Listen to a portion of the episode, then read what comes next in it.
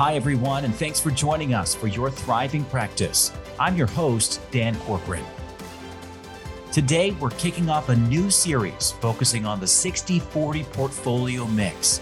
Over the next four episodes, we'll examine the future of this long revered investment strategy after an especially dismal 2022, how adding an annuity or real estate investment trust to the mix could provide stability. And lastly, we'll provide suggestions for financial professionals who may be having conversations with their clients looking for more certainty in their portfolio. There's a lot to get to, so let's jump right in. My guests today are Matt Estes, a managing director and senior product strategist for the global allocation portfolio at BlackRock, a multinational investment company, and Charles Rotblut, who is a vice president at the American Association of Individual Investors, as well as editor of their AAII journal. Gentlemen, thanks so much for joining me today. Hey, Dan, thank you for having me. Thanks for having me, Dan. So let's examine the recent volatility surrounding 60 40. Up until last year, a traditional portfolio mix of 60% stocks and 40% bonds would satisfy most investors as we saw equities soar to new heights and interest rates plunge to new lows. However, the tables turned in 2022 and the 60 40 strategy suffered one of its worst years in history. So, Matt, why had the 60 40 strategy worked so well for decades? And what happened in 2022? Sure. I think that's a pretty fair assessment of what took place last year. You know, I think what's worth calling out is that balanced or 60 40 portfolios really did serve as an effective kind of foundational portfolio for many clients for a number of years. I think if you went back all the way to 1929, what you'd find is there were only like three calendar years where bonds didn't go up when stocks went down. And that was 1931, when Britain was forced to abandon the gold standard, 1941, when the US announced they were entering World War II. So those were pretty unique examples. And then if you look back to kind of 1969, 1970, that's probably more akin to some of the issues that we saw in calendar year 2022. And you know what I would say was emblematic of then and, and last year in 22 was that you had ultra loose monetary supply, you had a generous amount of fiscal support that was you know kind of pumped into the economy, and you had some energy supply disruptions. So I guess a simple way to frame this up is to say that historically bonds have worked as an effective hedge when the risk to the market was some sort of an economic contraction. Bonds generally don't serve so well or are not as an effective hedge when the risk to the market is an overly aggressive Fed. And one of the things my boss likes to say is that the markets can only focus on sort of one risk at a time, or what we say the shark that's closest to the boat. And the shark that was closest to the boat last year was really an aggressive Fed. So bonds didn't provide that traditional hedging characteristic like we've seen in the past. But again, I think it was largely predicated on this view that inflation was a lot higher than most had expected. And the Fed was really aggressive in trying to tamp that down. It's really good that you give us that context, that timeline. It's very helpful. But let's talk about flexibility for a moment. What makes a portfolio more flexible and nimble? Yeah. So when we talk about 60 40 portfolios, what I would say is I think that today you want portfolios that number one can be a bit more flexible and more nimble. And, and, number two, what I mean by that is you want an ability to adjust. And if we think back over time, we just went through a really unique period in financial markets, right? It, it's sort of a period that we at BlackRock characterize as the great moderation. And it was largely characterized by low levels of volatility, stable growth, and generally low and stable inflation. And what I would tell you is if you look back at the period from post 2008, post global financial crisis up until 2019, a sort of set it and forget it portfolio worked quite well meaning you could have simply selected 60% in the S&P 500 and 40% in the Barclays Ag and you had a pretty good return the reason why I think you want portfolios that can be more flexible and more nimble and an ability to adjust your exposures is because that environment, I think, is largely behind us, right? The period of central banks coming to the rescue isn't taking place anymore. We're not in an environment where inflation is sitting at 1.7%. You're seeing supply chains that are being redrawn. And I think we're facing more elevated levels of geopolitical risk. So all these things warrant portfolios that, again, can change the composition of what they're holding and have an ability to do that and react to different market and economic conditions. So, with all that being said, where do you see the 60 40 portfolio approach going in the future? I would say, you know, that ability to be more flexible and adjust your portfolio allocations is going to be really important. So, let me try to paint a simple example. If you're running a portfolio that's 60% in stocks, but let's say the composition of that stocks is largely utilities, REITs, and staples, that portfolio is going to behave very differently than one that's comprised of energy, financials, and materials. So you want to make sure that what you are holding in that, say, equity allocation is consistent with your view of the market, right? There might be times when you're leaning into value, times when you're leaning into growth. There might be other periods where you're maybe trying to express a view on quality or something like GARP growth at a reasonable price. The other thing I would say is we did go through this period where the S&P 500 had outperformed just about all of your other major equity market indices again during that period from 08 to 2019. And I think that if we move into an environment where the dollar is no longer appreciating at that torrid pace that we saw from 2001 and 2022, if we move into an environment where perhaps the dollar has leveled off, it's no longer appreciating, that historically has been a pretty favorable time to hold some non US asset classes. So I would put that in the camp of both equity and fixed income. And then the last thing I would say is that I think alternatives play an important role on a go forward basis in your 60 40 portfolio. Now, I get it, alts can mean a lot of different things to different people, but a few examples might include think of something like a long short strategy where you're going long one security and short the other and trying to take advantage of some of that dispersion in the market.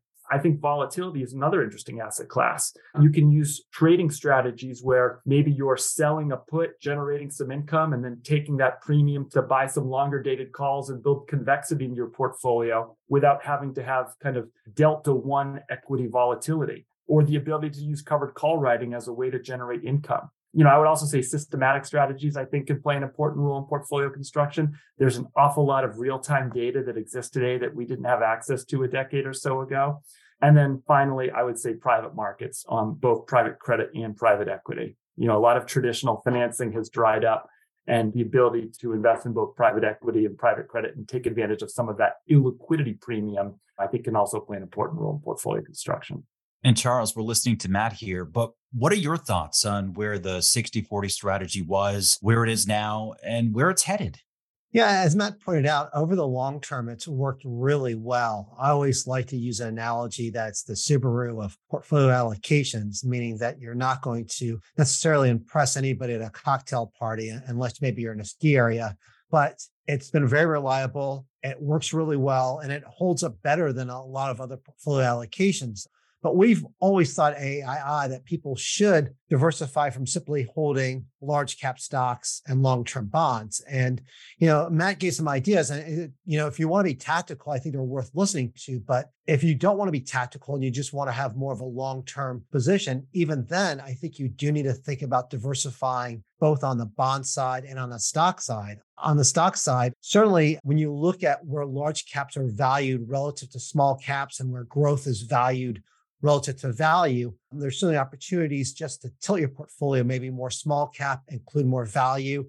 In our asset allocation models, we do include uh, international securities as well. I think those do provide diversification for investors. But then on the bond side, you don't have to go long only bonds. Someone who's an individual investor, or perhaps you're a larger investor, and you know you'll need some cash flows coming out of the portfolio, thinking about mixing up that bond allocation. Maybe you you ladder your bond maturity so they mature on different dates.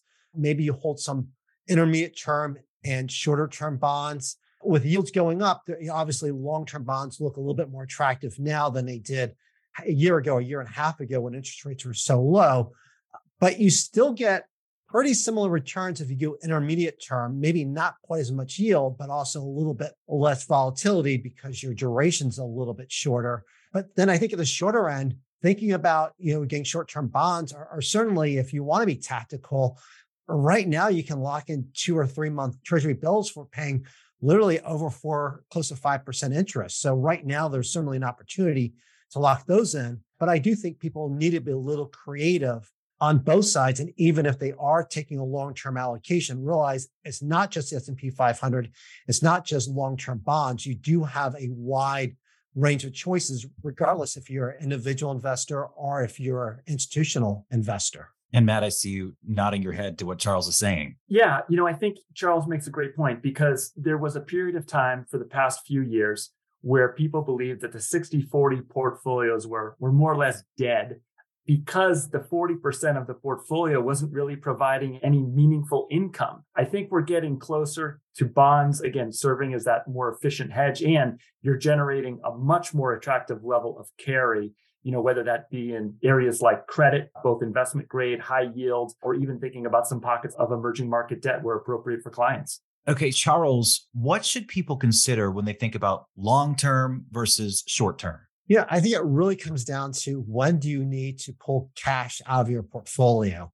If you're thinking short term, it's really about capital preservation, not exposing the money you need to withdraw to market volatility. But if it's long term, then you really need to think about capital appreciation. And the way we always describe it to people, particularly our members who are individual investors, is over the short term, your big risk is market volatility. But over the long term, your big risk is inflation. And you really need your savings to grow faster than the rate of inflation over the long term. And certainly, if you have a big goal, say it's retirement or something else, it's not just a matter of having it preserve your purchasing power, meaning your ability to buy goods and services, but also to really just grow in absolute terms so you can have more money to live on than you do now obviously when you put a dollar aside for savings in the future you want that dollar to be worth more and that means accepting short-term volatility not reacting to it to have that long-term growth. And i think where a lot of people get tripped up is they get overly focused on the short term with the market movements not thinking about what is the timing? When do i need this money? Is it money that i'm going to need in 20 years 30 years or is it money perhaps I'm looking to pass along? Perhaps if you're an individual, you're thinking endowments, you're thinking charities. Obviously, if you're a pension or your endowment, then you obviously don't have an end date and you're thinking about having that money go on really, hopefully, for decades to come. Matt, do you agree with Charles's thinking on long term versus short term? I do. I think it's important to have maybe a longer term strategic view. And then perhaps on the margin, you might want to be a little bit more tactical to, again, adjust to different market conditions. But, you know, one of the things that we really try to underscore, it's less about timing the market and really more about time in the market. And one of the things that I think serves so many clients, so many individual investors so well is that if you can embrace strategies that are less volatile and you can smooth out the ride, you can try to overcome some of that investor behavior, that psychological behavior where clients or investors want to capitulate at the market bottom. So, again, keeping people on track with perhaps strategies that are less volatile, I think is often the key to success. Charles, your thoughts? Yeah, it's I'm actually nodding my head because when I talk about portfolio strategies, one of the first slides I show is that the optimal strategy is always the one you can stick with no matter what the market's doing. And for some people, that's full equities. Give me small cap value. I want to accept the risk. But for other people, they really need to tone down that volatility. And for a lot of individuals, their biggest risk is really behavioral, not the markets. That really that sense, I don't like what's going on. I don't like the headlines. I'm going to pull out of the market and wait for things to get better. Unfortunately, when they do that, and we've seen from various studies, they wait for everything to be a lot better and they miss that big rebound. So, for a lot of people, if they are nervous, accepting a lower rate of return might actually end up resulting in greater wealth simply because you're able to stick to it. And a great analogy is that if you try to diet and you follow a diet that's really too strict, you're going to abandon that diet. But if you have a diet that perhaps allow you to have that, you know, nice ice cream sundae, you know, once in a while, you probably will be better able to stick to that diet because you have that little bit of ability to channel your emotions, or at least a little leeway to sin a little bit, but not so much that you're abandoning your long-term strategy, or in this case, your diet to stick with the analogy. Charles, given what happened last year, if we were talking to you two years ago, would you have said that 60 40 is fine as it is? Yeah, I would have. And I actually, my position on it has not changed. Yeah, two or three years ago, I was talking about the, the same things I am now. It's a good strategy. It's actually held up better than most allocation strategies Are there strategies that have outperformed it? Absolutely. But when you look by and large, it's been a very simple but very good strategy. But even then, I was telling people diversify on both sides, diversify on the equity side, diversify on the bond side. You don't have to have it just be two simple asset classes, long term bonds and large cap stocks. You could diversify on both sides. And I still think that continues to apply. And I think too often people view asset allocation strategies based on their short term performance without realizing that asset allocation strategies are meant to be work over the long term and they're meant to be measured over the long term. I mean, and that doesn't matter. And it doesn't change if you're following a very buy and hold type strategy, or if you're following a tactical strategy. At any given year, on any given month, any strategy can really be terrible. But over long term, you start to see that performance. And it comes down to really that long term investing is a marathon, not a sprint. And you need to realize that some miles are going to be really tough and, and other miles are going to go by pretty quickly. Matt, what do you think? Yeah, I might have a little bit of a different view here. You know, I would tell you that the portfolios that I work on, you know, two years ago, I would tell you we were we were more comfortable being a little bit overweight stock. So we were actually carrying a little bit more than the traditional 60%. And I'll be honest, we were very underweight bonds. Again, back to my point about real yields were negative throughout many of the world's sovereign bond markets. We just felt like we were carrying a higher balance in cash. The other thing I would say is we were really trying to minimize duration in our portfolio. And in fact, at some points, we were actually short duration. The other thing I would say is two years ago, we were carrying a pretty large overweight to the US dollar. I'd say our view has probably changed there and, and we prefer to be underweight the USD. So, you know, by and large, yeah, we still believe in the overall portfolio construct, but I think there's probably some tweaks and, and some expressions that have evolved over the last two years given the massive rate hiking cycle that we've been going through. So, Matt, how should a financial professional advise somebody who is still a bit nervous about their 60 40 allocation and wants to add some stability? Well, you know, again, I do think calendar year 2022 was fairly unusual. We did go through a very rapid rate hiking cycle. Our base case is that that's not the environment that we're like to experience over the next few years. We're, we're sort of of the mindset that we're probably at the last Fed rate hike, at least for this cycle. I mean, look, there's always a chance you could get more, but the base case is we're probably coming to the end of that cycle. And to the extent that we move into an environment where at some point the Fed will start cutting rates again, I wouldn't anticipate a backdrop like we saw in calendar year 2022. So, again, bottom line, I think bonds every day are getting closer to returning back to that traditional role that they provided as being a hedge in portfolios.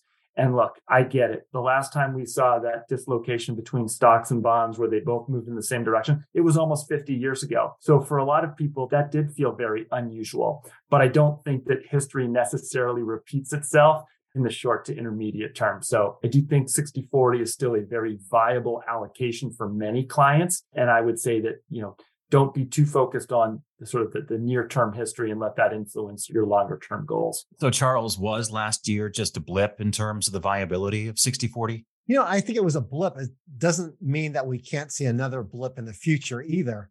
Uh, you know, the market has a way of rhyming history. It doesn't necessarily repeat, but obviously there are scenarios where you could see something's happening involving war, commodity shortages, storms that could suddenly cause a spike in inflation.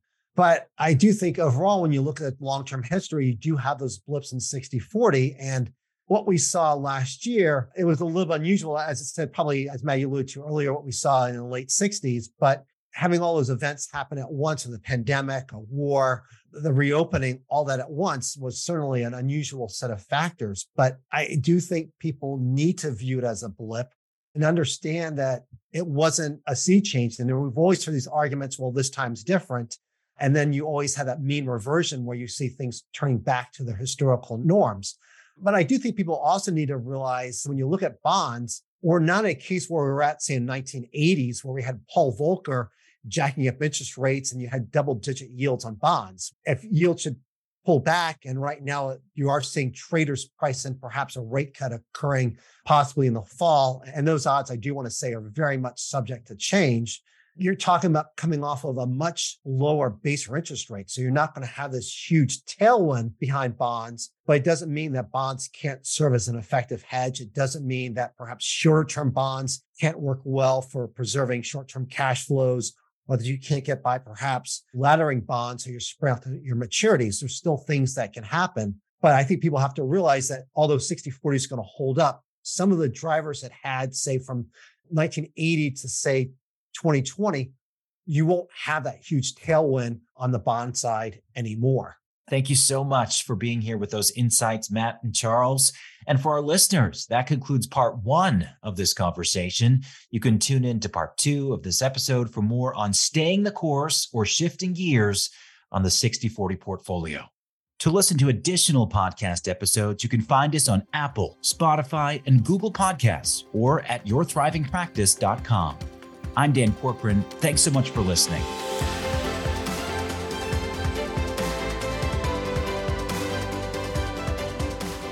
The opinions, beliefs, and viewpoints expressed by the guests on this podcast do not necessarily reflect the opinions, beliefs, and viewpoints of Global Atlantic Financial Group. Global Atlantic Financial Group, Global Atlantic, is the marketing name for the Global Atlantic Financial Group, LLC, and its subsidiaries including Forethought Life Insurance Company and Accordia Life and Annuity Company.